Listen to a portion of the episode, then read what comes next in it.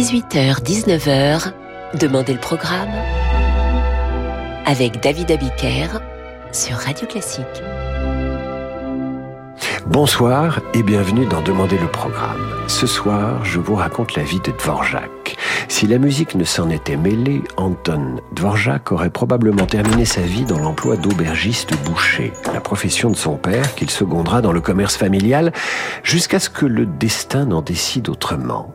Dvořák naît en mille huit cent quarante et un dans un village tchèque au nord de Prague. Si son père est musicien amateur, il n'est pas question d'offrir au jeune homme des études de musique. La famille n'a pas les moyens. C'est l'instituteur du village, puis ses professeurs ultérieurs qui repèrent les dons exceptionnels de l'enfant, puis de l'adolescent.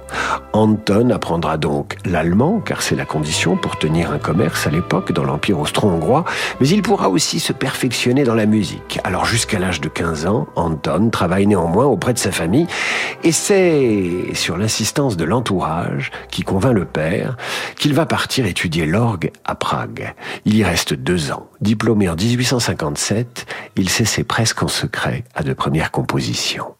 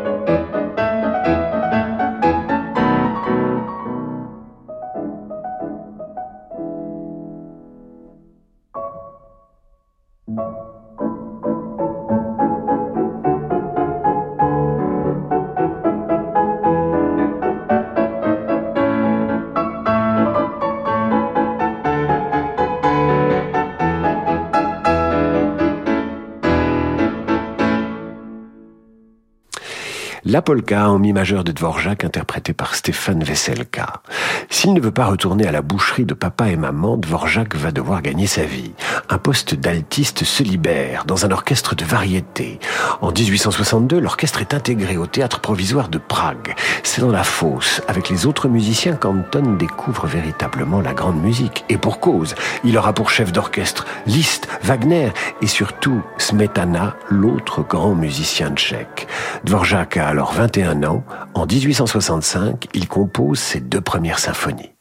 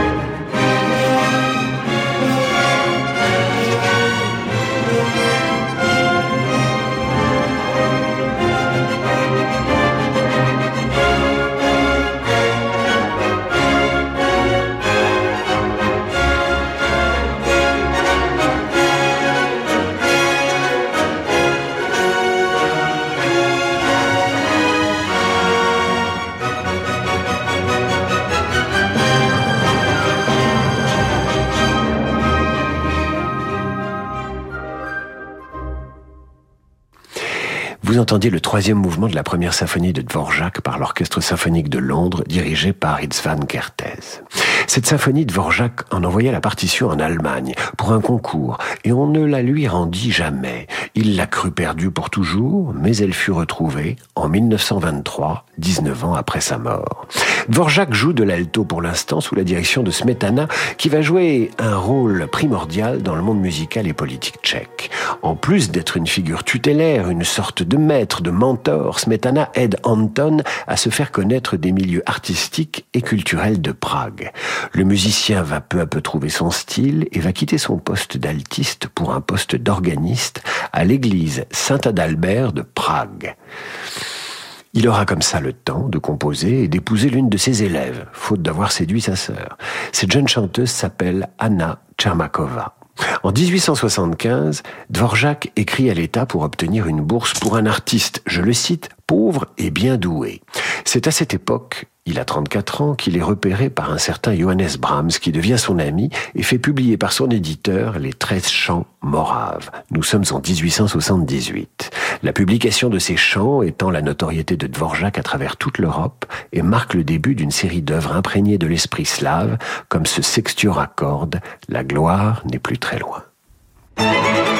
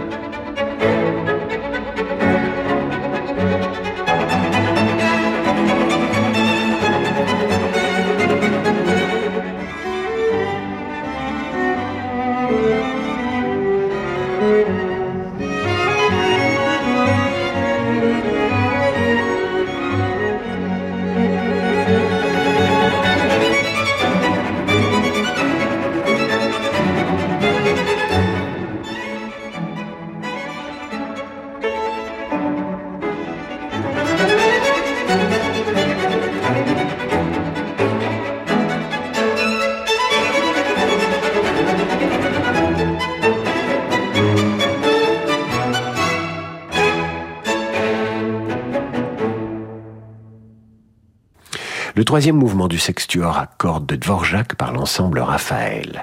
La fin des années dix-huit cent soixante-dix et le tournant des années dix-huit cent quatre-vingts sont des années musicalement prolixes pour Dvořák. Il pourrait être pleinement heureux, mais il perd trois enfants en bas âge. Sa réputation s'étend jusqu'en Angleterre, où il effectuera huit tournées à partir de dix-huit cent quatre-vingt-quatre. Et il est inspiré des symphonies, le Stabat Mater, les merveilleuses danses slaves.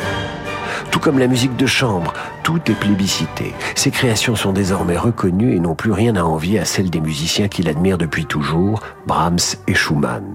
Écoutez son quintet avec piano en la majeure.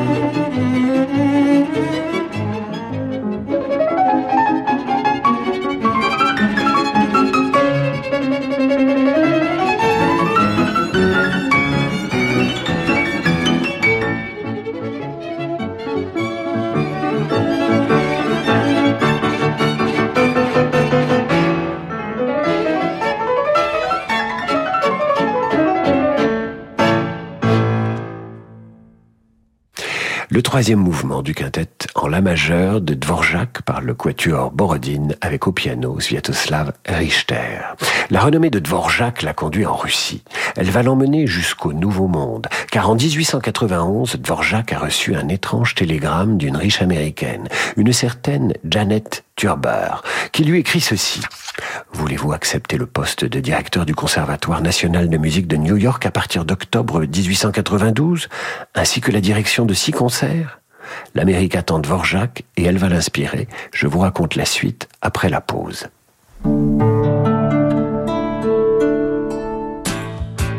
voilà, depuis que papa a choisi des lunettes cent pour cent françaises chez Atoll, il est tout fier. Il dit « Au jour d'aujourd'hui, c'est important de soutenir le cent pour cent français ».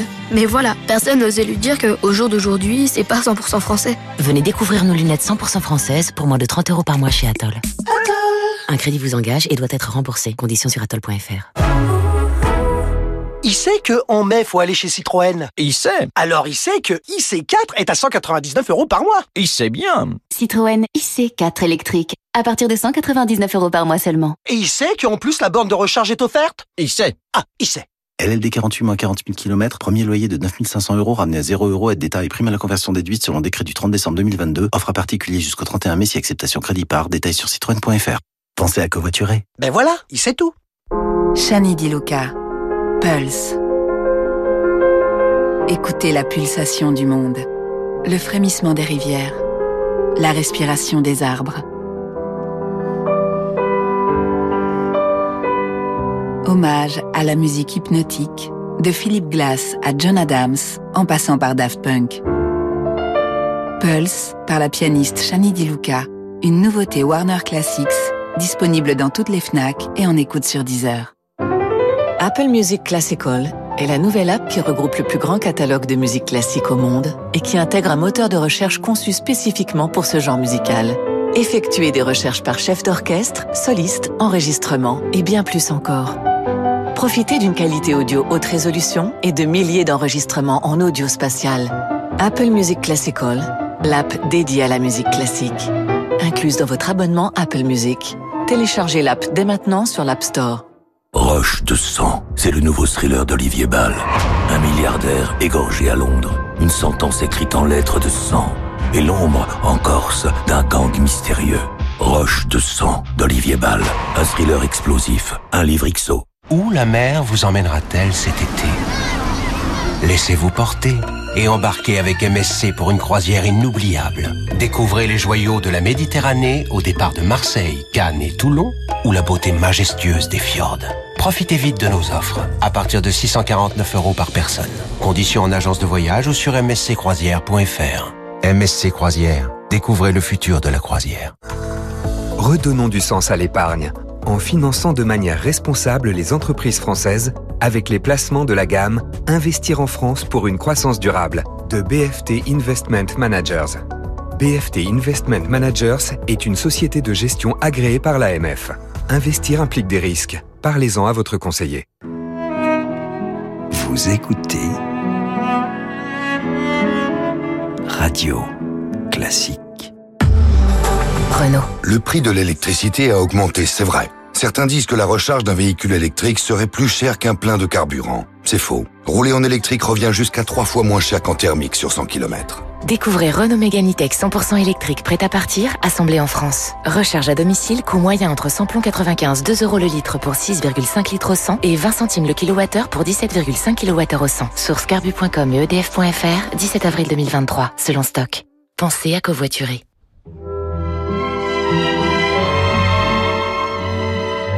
David Abiker sur Radio Classique. Retour d'en demander le programme, je vous raconte ce soir la vie d'Antonín Dvořák. En dix-huit cent quatre-vingt-douze, le voilà qui regarde s'éloigner l'Europe. Il vient d'embarquer sur un navire transatlantique qui le conduit vers New York, où une riche mécène et mélomane, Jeannette Thurber, veut qu'il prenne la direction d'un conservatoire fondé sur le modèle de celui de Paris. Derrière cette demande, il y a un projet.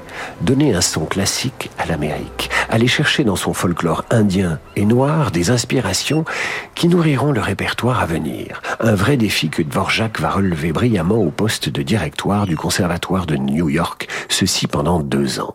La première œuvre composée là-bas, c'est la fameuse neuvième symphonie baptisée Symphonie du Nouveau Monde. Le succès est immédiat.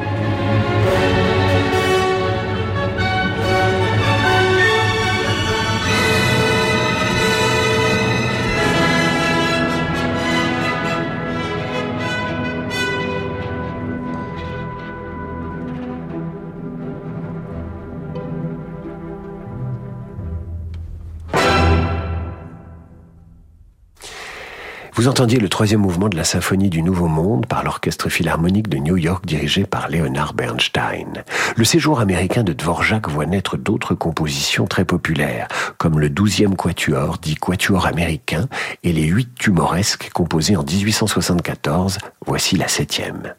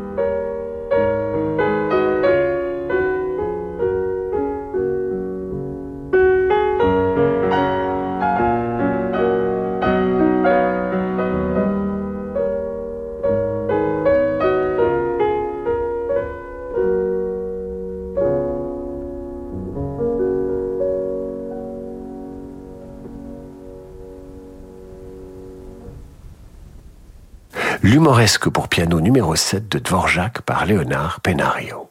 Après deux années dans le Nouveau Monde, retour à Prague. Dvořák enseigne au conservatoire et se lance alors dans la composition de plusieurs poèmes symphoniques novateurs. Londin, La sorcière de midi, Le rouet d'or, Le pigeon des bois. Inspiré par le folklore tchèque et ses légendes, Dvořák veut retranscrire en musique la tradition orale, le langage parlé qui permet la transmission de la culture et des traditions. Il invente les intonations et surtout il achève une œuvre commencée à New York, ce concerto pour violoncelle.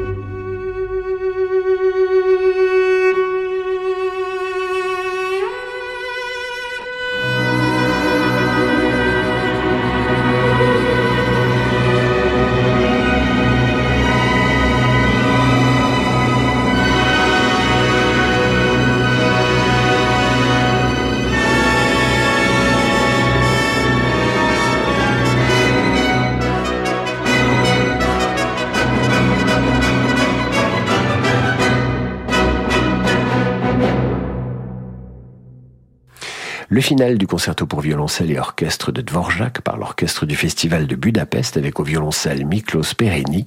L'ensemble était dirigé par Ivan Fischer. Nous sommes en mille neuf cents. Dvořák a soixante-neuf ans. Il est au fait de sa gloire. Il a dédié sa vie à la musique. Ça n'a pas empêché le chantre de l'âme slave de développer une passion pour les locomotives et les pigeons qu'il passa de longues heures à regarder au cours de son existence. Dvořák consacrera les dernières années de sa vie à l'opéra. Rusalka est créée à Prague en mille neuf cent un.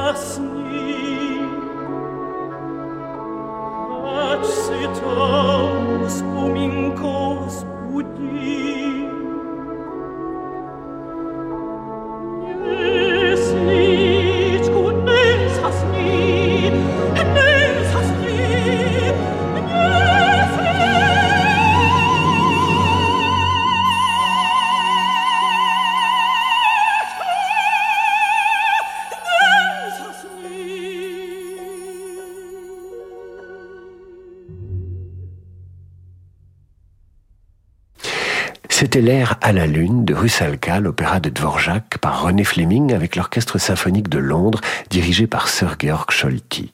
En mille neuf cent trois, Dvořák crée un ultime opéra, Armide. Il assiste au grand hommage qui lui est rendu lors du premier festival de musique tchèque de Prague en mille neuf cent quatre. C'est une sorte d'aboutissement pour celui qui dut apprendre l'allemand pour être autorisé à travailler. Le compositeur des danses slaves et de la symphonie du Nouveau Monde meurt un premier mai mille neuf cent quatre, il y a tout juste cent dix-neuf ans. Il est enterré auprès de son ami et mentor Bedrich Smetana sur les bords de la Moldau. Terminons avec ces mots de Dvořák, qui se définit lui-même avec modestie, alors qu'à sa mort, il est célébré partout en Europe. Vous savez, je ne suis rien d'exceptionnel. Je suis seulement un musicien tchèque ordinaire qui partout autour de lui entend de la musique, dans les forêts, dans les champs de blé, dans les torrents, dans les chansons populaires. La nature, le travail, les récits sont les sources de mon inspiration. Faites l'éloge de ma musique, mais pour moi le plus important, c'est ce qu'on pensera ici, en Bohème. Je serai très touché et très heureux si ma musique est accueillie avec amour. C'est la fin de cette émission, vous la retrouvez sur radio classique point f r. C'est maintenant l'heure du jazz avec un autre amoureux de la musique américaine, Laurent de Wild. Je vous dis à demain pour la revue de presse à huit heures trente et dix-huit heures pour demander le programme.